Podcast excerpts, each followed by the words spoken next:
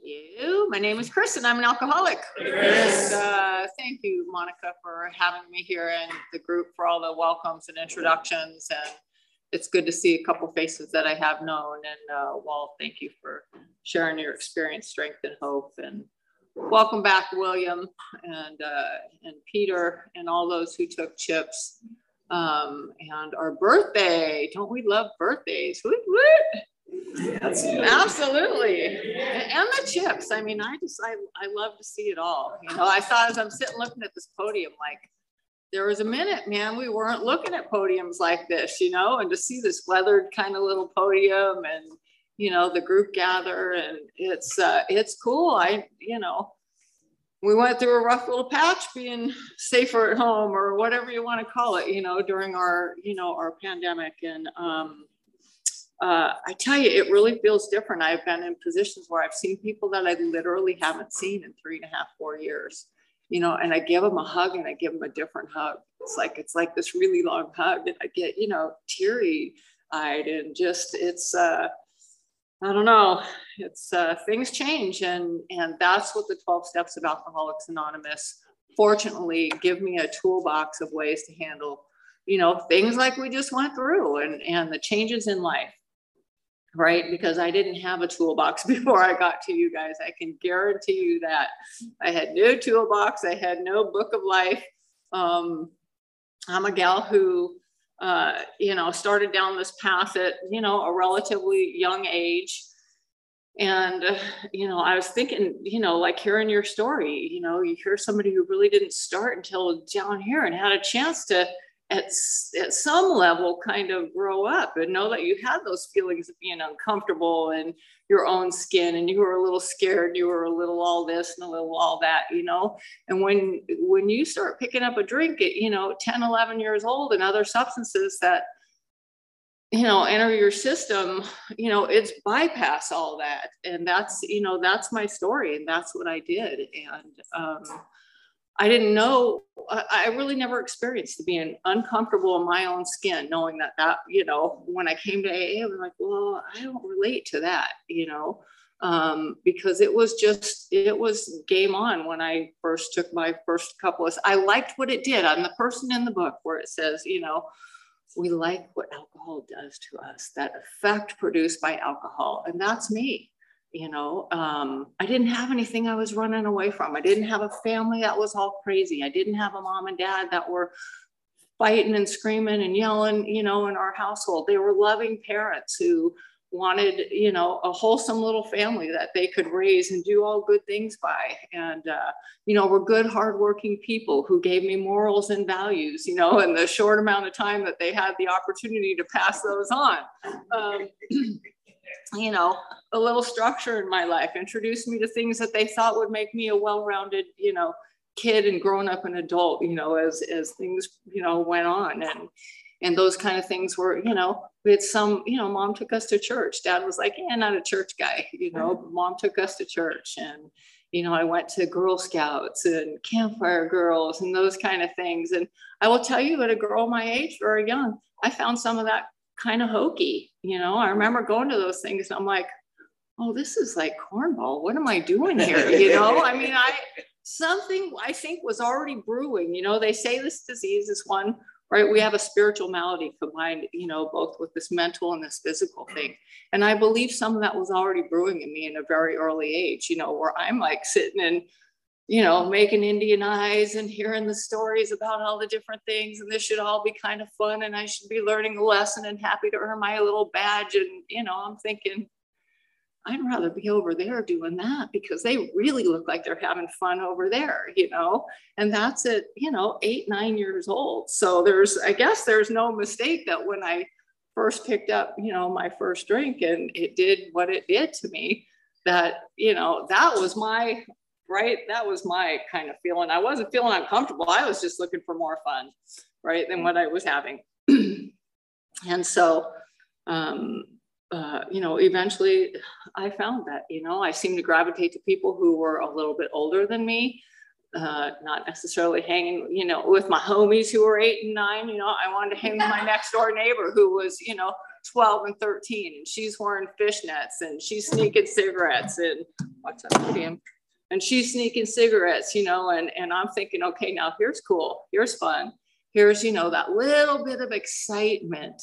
And where that comes from, I have no idea, you know, because on the other hand, I'm just content. I don't know that I'm looking for anything like that. I'm really, I felt content in my life. But once I started to do some of that stuff, I saw that there was something that was waking up in me and, and, you know, and I wanted more of that. And that seemed to be a theme all throughout my life. You know, it still is a theme all throughout my life. Uh, I will tell you today, I made the, the decision yesterday. I would not go play pickleball today. Get the text. We got a slot, two hours, middle of the day. You coming? Courts are dry. like, I'm there. I got my taxes I'm trying to finish up, you know, and I got this table full of papers, and there's part of me going, really just stay home and finish that up. You said you weren't going to go do this, you know, what you know where I was, right? The pickleball court. And um, um, but uh, so you have a little, you know, my parents, my my family, wonderful, wonderful people. I have two older brothers. Um, one who is no longer with us because of this disease, and um, I know he had a he had a shot at Alcoholics Anonymous, and he had people to, you know, introduce him to this thing and whatnot. He just couldn't. He just couldn't. You know, he just couldn't for whatever reason. And um, you know, that was a tough road to go. And I wish I still had that brother here today, but I don't. You know, the one thing that I do know is when my brother passed, I knew my brother was immediately at peace. He found a peace that I found in Alcoholics Anonymous. And, you know, he unfortunately just, you know, he's the guy, you know the supreme sacrifice. Um, he didn't take his own life, but uh, you know that's the supreme sacrifice. Um, and then I have uh, my middle brother, who my middle brother at some point in life, um, I remember I was I don't know what grade I was in.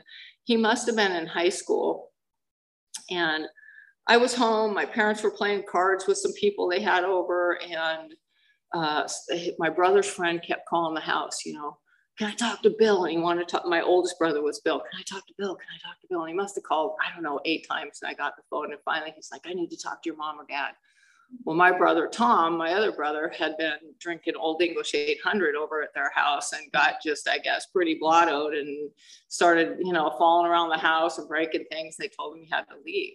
And so nobody knew where he was, and you know, once he left. And so my dad went looking for him, found him in a field somewhere. He had passed out I think he was maybe 15.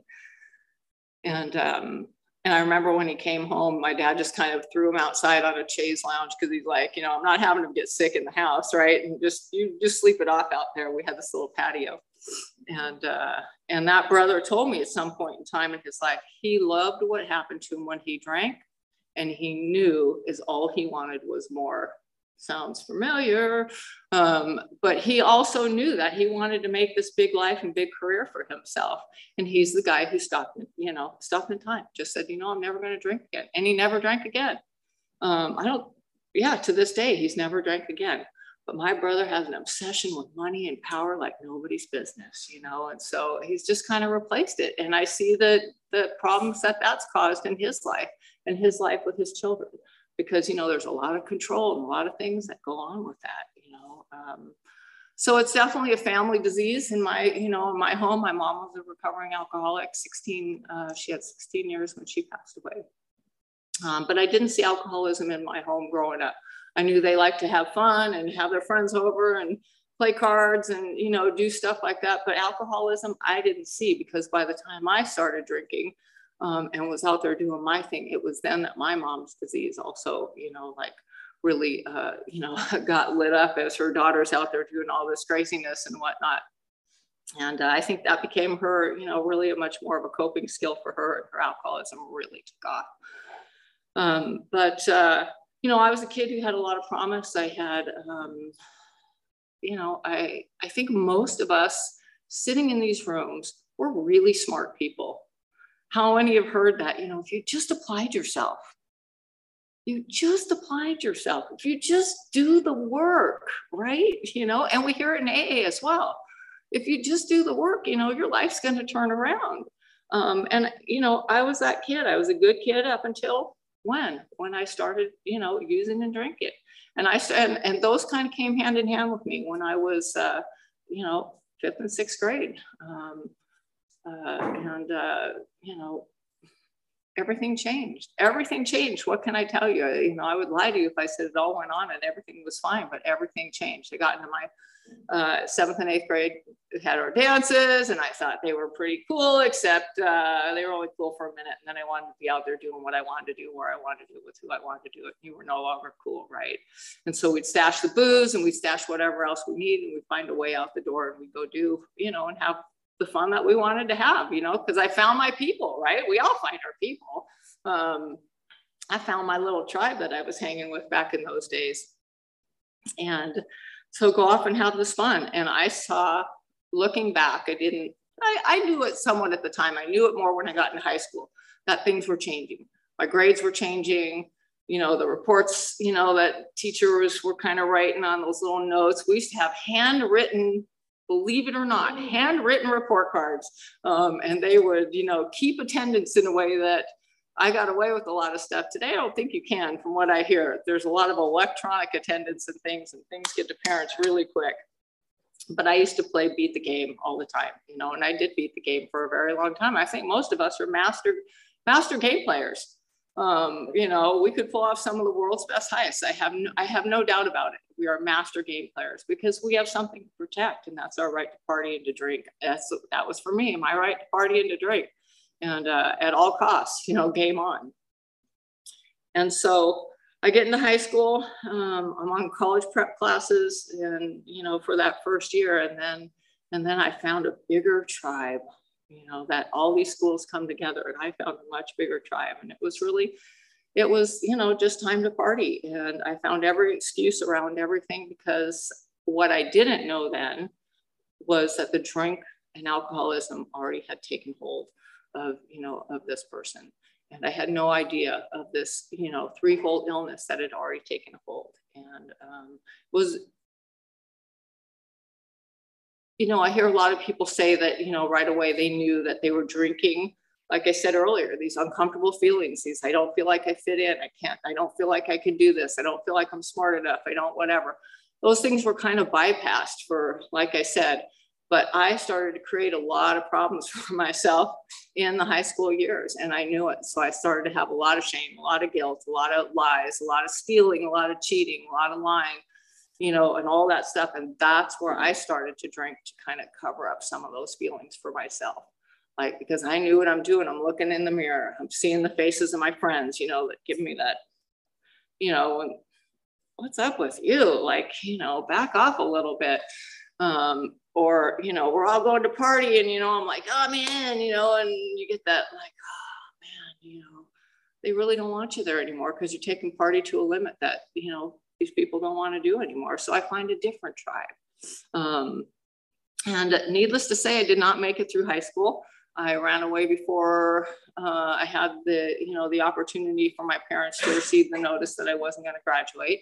And I packed what I thought I needed in hefty bags and had my friend pull up in her Monte Carlo and threw those hefty bags in the car and I'm off. You know, I'm not very far from my house and uh, uh, and you know I found people that were doing all kinds of fun stuff. And so I got a job right away and I just, I started having more fun. What can I tell you? But the disease of alcoholism has me in its grips. And, you know, there wasn't anything that I ever did that didn't end up in, you know, you've had one too many days off or the car got wrecked again, or there's another parking ticket on the car, or now there's a warrant, or now there's, you know, and all these things started to happen to me very early on. And these are just the consequences really of my drinking. And I have no idea of that. But I start to get little, you know, I start to get hints, right? You know, that all this stuff, there was something that told me inside that if I just didn't party so much, like some of this stuff would go away. But what I didn't know was that I didn't have an I didn't have an off switch. I, I just didn't have an off switch. So everything I did between that age and by the time I got to Alcoholics Anonymous at 25, I'm telling you what, it was just it was kind of a losing uphill battle all the time for me because I never really you know, I had hopes and dreams as a girl. I truly did. You know, those are the kind of parents and things that just had hopes and dreams for myself. I saw other people accomplishing. I saw people go on to college and do good things. And buy cars and pay their insurance and you know, save up for a trip and go off and do this thing. And none of that was ever my experience, you know.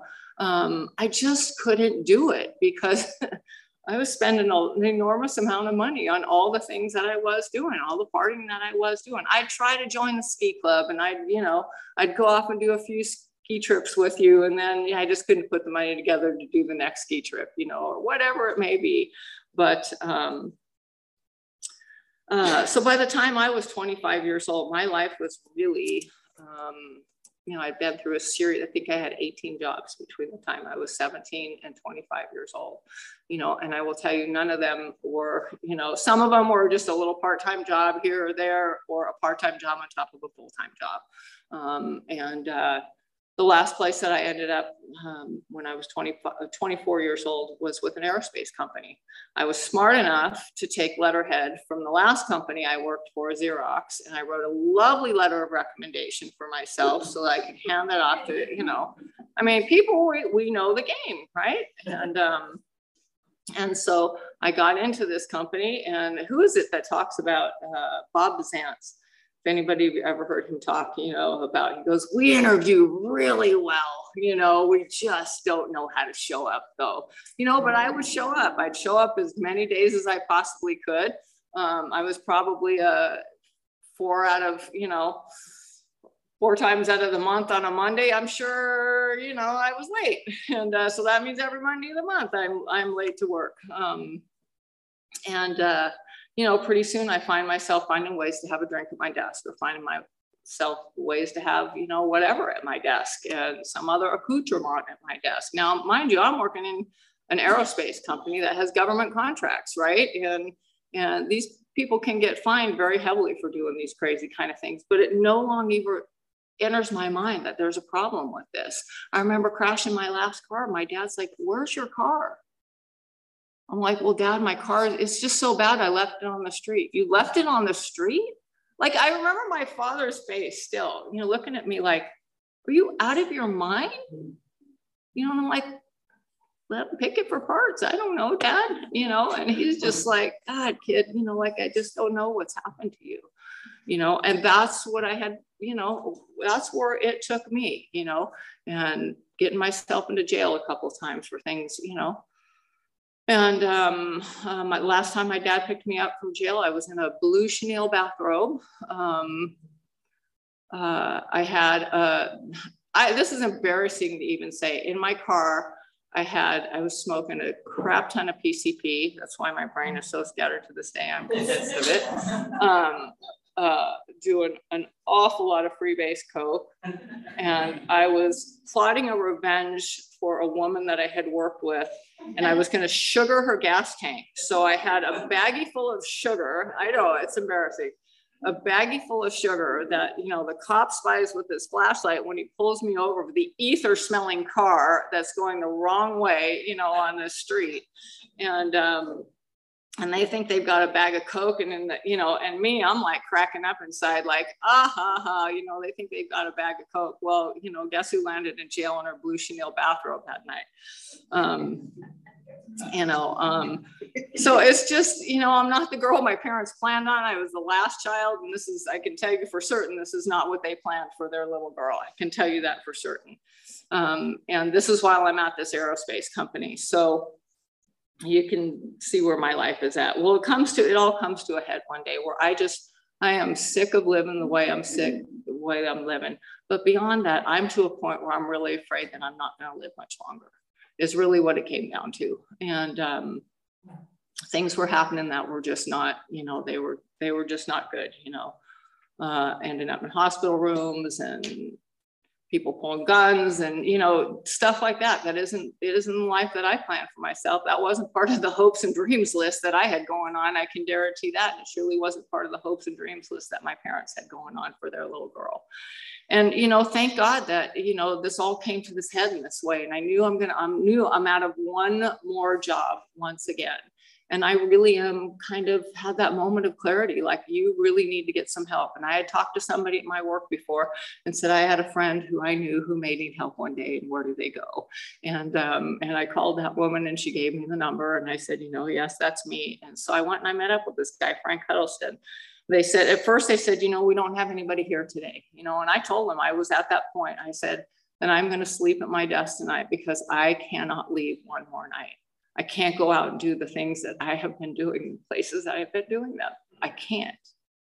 And this woman heard the desperation in my voice. And she said, honey, just stay where you're at and I'll have somebody call you. And she had this man call me and he said, if you can give me an hour, I'll be back to this building. And I went and I met with him. What I didn't know at the time, he was a pioneer in the, you know, what they in the EAP program, employee assistance programs at the time. And, and a lot of these big corporations had a lot of alcoholics. You know, the book talks about that, you know, they had a lot of people who were heavy drinkers or alcoholics. And um, and so they had formed these things called employee assistance programs. And I went and I met with this man and I told him what was going on. And he said, Can you can, you know, stop for just a minute and let me share a little bit about myself with you. And he told me a little bit of his story.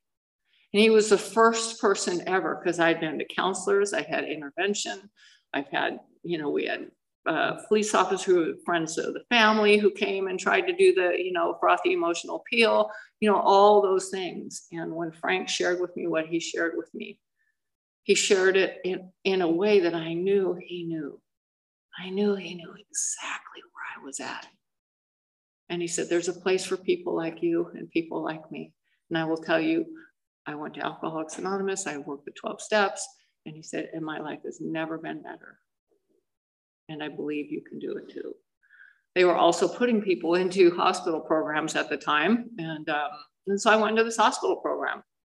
And uh, you know, I spent five weeks in there, and thank God, the first three books they gave me were the big book, the 12 and 12, and a non-conference approved 24-hour a day book. you know, and the and, and a notebook filled with note paper, right? And I went in there, and um, and I will tell you when I when I checked in, um, I had my bathing suit, nail polish, books to read. Um, I'm I don't even know what else. I had smoked PCP in my little square back car that was out in the parking lot now, whose hatchback had been hit by her drunk girlfriend. You know, uh, a friend of mine, when we were out drinking one night, you could no longer like put oil into it unless you put a hook. I mean, it, you know, that's where my life was at. It had stolen tags on it, you know, because I used to steal your tags because I couldn't go register my own car because I had warrants, right? And um, so if you're out there and your tags were stolen, I don't know. If you live down here, it wasn't me. I can tell you that. I'm a beach girl up, you know, up that way. Um, and so I go into this place, and of course, they set aside all those things that I wasn't going to need and gave me those books, and that notebook, and said, Here's really all you're going to need while you're here. And I got put to work, right? And I was introduced really to Alcoholics Anonymous.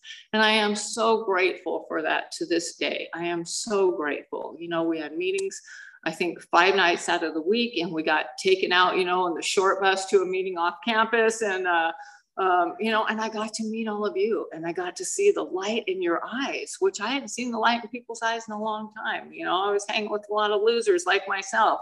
And, um, and I got to see the light in your eyes and people who were coming and they had their families and they'd celebrate a little bit. And, you know, they were just happy. They were happy, joyous, and free is what they were.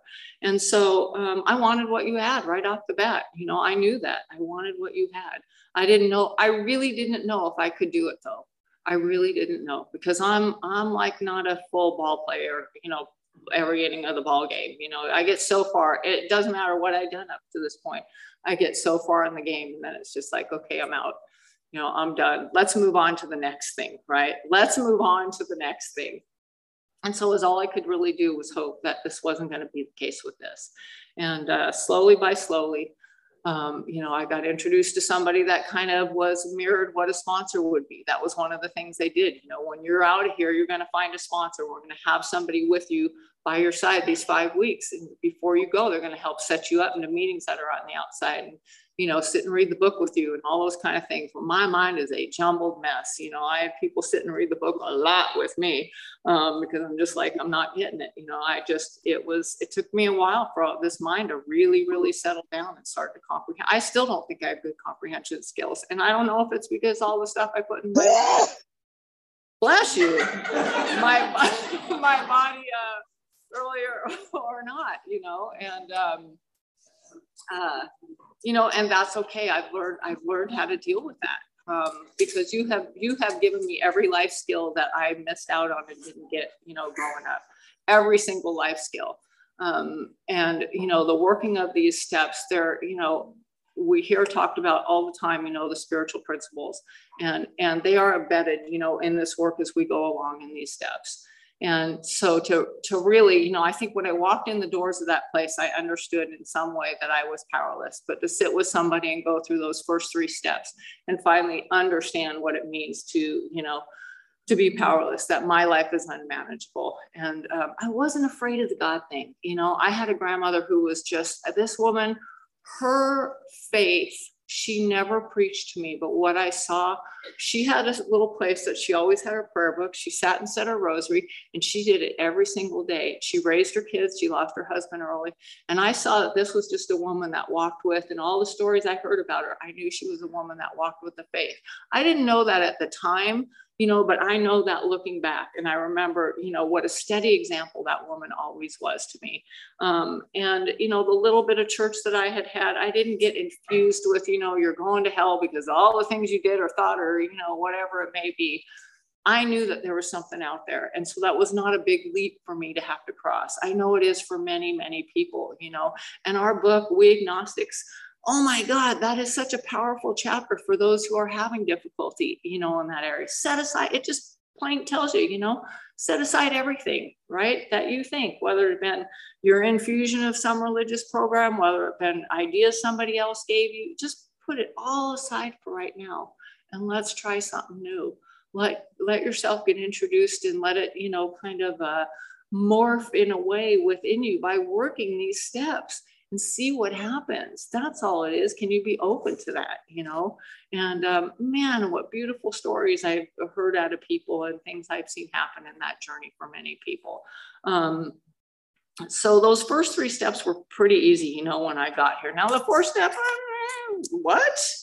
You know, that seemed like an awful lot of work, you know, but uh, I finally picked up that, you know, 400 pound pencil and my sponsor saw that I was a seven inning ball player right off. The, she said, here's the date, you know, just have it done because we're meeting and you're reading, you know, and it was like, I needed that. I needed people who could see through my BS, right? Before I even had an opportunity to get the BS out. And, um, and she did that and uh, you know and i think if you can get that far and you can get an inventory done and you can you know start to see some of these things that drive you some of these behaviors and these motives and these wacky ideas we got the wackiest ideas of anybody you know? And i don't even know i have wacky ideas right? I think my ideas are spot on you know? And um, i don't even know that you know some of the stuff is driving me in ways that Oh, we call these shortcomings. Oh, we call these character defects. Oh, oh. And I start to incorporate this God that I'm building a relationship with and say, you know what? Learn that I have to do the footwork. I can't just, I don't know. I don't think I can pray those things away, but I certainly have developed enough, enough trust in something other than me. Even if it were, you know, at the time I've had people, let me just give these to you to right now. Okay, just lay them here let's see what happens. You're ready to surrender those? Okay. You know, and and start to move through these steps, start to make these little amends, these big amends, those amends that are really scary. Sit with somebody, talk them through, do the cards. You know, I've done all of that over the course of time. Um, do the cards. Make sure I know what I'm going to make an amends for. It's not just a case of I'm sorry. I see that as something much bigger than an I'm sorry. I see it really as I'm amending something. I'm amending my behavior, my thoughts, my ways, so that I'm not going to cause the same harm to you or anybody else again. You know, it's almost like I'm making a little pact about this. It's not just a simple, I'm sorry. We have other steps that follow that are for the spot check inventories, you know, in the moment. I know I've done something harmful. Go ahead and do that.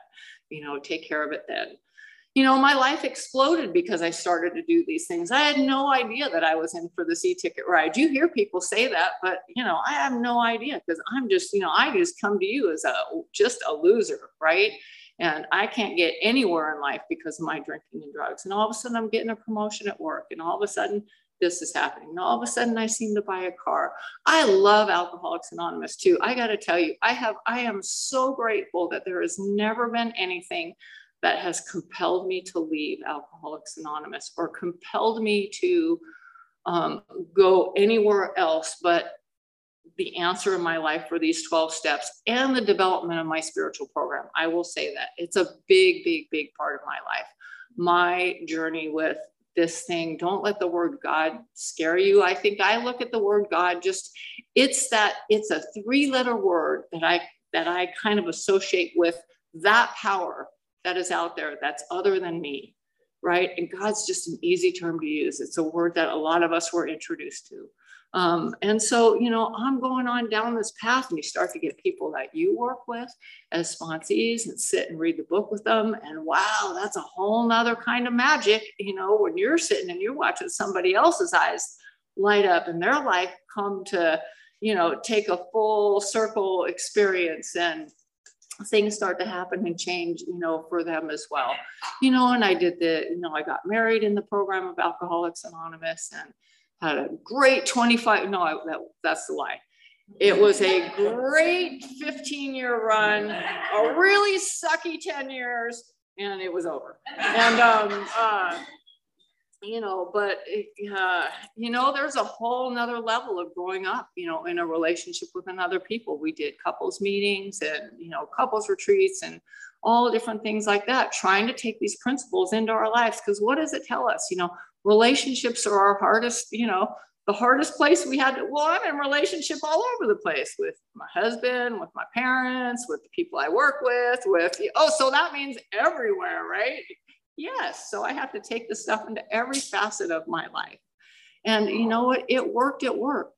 It worked in my marriage for a long time. It certainly worked, you know, cleaning up the wreckage of my past with my parents and then starting to apply these principles. You know, our parents are our parents. And um, you know, they're a little bit older and whatever, you know, people have all different conflicts. I really didn't have big conflicts with my parents, but boy, there are a lot of people that do. But if I just apply and kind of what there's a in the 12 and 12, um, you know, it just there's a line that talks about I'm not good at where these things are in the book. You know, if I just align myself to the what is, instead of trying to fight, you know, and we get to see all these things like, oh, wow, I'm kind of fighting to get this my way. Why can't I just be okay with what is? What is it, you know? And that's what I get to look at causes and conditions outside the four step and just in, in relationship to other. What's causing this, you know, little strife or whatnot? Why am I, you know, in this group at work and I'm feeling uncomfortable? And I start to apply these these principles and just form myself a union with you know with you. And everything seems to fall in place. And what i've learned over time that's because i've developed a trust in something outside myself. And that is you know the spiritual life that i you know get to live. I have a god that is very very very big. Um i never went back and got the education. And yet uh, you know, I worked my tail off at work. And I worked myself into you know, many, many good opportunities. And I stayed with that company. Believe it or not, I had never stayed with the company. I don't know, more than 30 minutes, you know, but, uh, you know, I stayed with this aerospace company for like 34 years, right? And um, uh, that's, you know, amazing, amazing. And, um, you know, and I have been led into other things since then that are just had nothing to do with me. You know, we I have gotten to listen to that inner voice and those little things and take the lead on things and just do the work along the way. And amazing things have fallen out of, you know, uh, just amazing things. Um, I'll tell you here, you know, my, I never mentioned my sobriety date, April 27th, 1984. And, um, you know, I am grateful for every single day of it. And I still look at this sobriety thing like it is one day at a time. Today is my gift. Today is my gift, you know, in sobriety. And I am just as likely as anybody new or longer time than I to walk out the store and it says there may come the time, you know, where there is no mental defense against that first drink. And I am very aware of that because I have seen that happen a lot in the years, you know, that I've had the privilege to be around. And I will guarantee you this morning when I sat to do my prayers, I am a regular with that. It has produced so many benefits for me. It is like I don't leave home without it, you know. Um, and uh, with, you know, reading my books, saying my prayers, what do these things mean to me? Um, and it has grown that uh, in depth and breadth you know this this life that i get to live in the spiritual way of life um, in depth and breadth and uh, you know, I say to God, you know, thank you for, you know, that this morning I don't, I didn't wake up with what used to drive me was like a monster living inside of me. It was literally like a monster. Like I'd wake up going, I am not today. I'm just not, please. I don't care no matter what. I'm not, you know, and by noon, you know, or before, I'd be off and running again. Right. And, um, and so, uh, you know, I ask for that every single day. Please give me another 24 because I don't ever want that to get lost on me. Um, you know, I have amazing friendships. Friday night, I got to sit and have dinner with people that I met in my very first year of sobriety, you know, and uh, I, I don't have friendships from prior to, you know, I just, I don't. I have some acquaintances that every now and then I'll get together with or I'll see. But, you know, I burned all those bridges. I, you know, that's the place where alcoholism took me, you know, and now I have people, you know, that I've had been friends with, you know, for 38, 39 years. That's freaking amazing to me. You know, they would trust me with their life. You know, I've had a lot of stuff go on and, you know, in in my life as we all have. And there isn't a step of the way that, you know, my friends haven't been there for me. I haven't been there for them. And I don't know where else you get this. You know, I have a relationship with that brother of mine. You know, it was a little rocky for a while. And just recently, really, I did another inventory on him and I saw some stuff that I'd never seen before you know, this is my own brother. And I have a lot of angst over what's going on with his kids, who I am very close with, and how they're separated and did not have relationships with him, and all the family strife that that has caused, and trouble at holidays because you all can't be together because this one's pissed at that one, and, you know, all that mm-hmm. kind of stuff, right? And I did this other inventory. And you know what I saw? Me, myself, had been withholding my love from my own brother, been withholding part of me from my own brother not having a true relationship with him you know that i would only take it so far because i'm basing it on what's happening in his life with his kids you know i get to go over to arizona and make an amends with him i want to do it face to face i don't want to do it over the phone. I want to have a deeper conversation because i hope our days going forward get to change because of that. You know that's what you've taught me. You know that's an amends with him. I'm willing to amend my behavior and do something different with him. You know, I pick up the phone very often now and call him, and we have better conversations. And, you know, I've separated out some of that other stuff. And, you know, those are the gifts that you, how can, how can you describe that to somebody? Those are the gifts that you have given me. And all that stuff gets taken into every area of my life, really.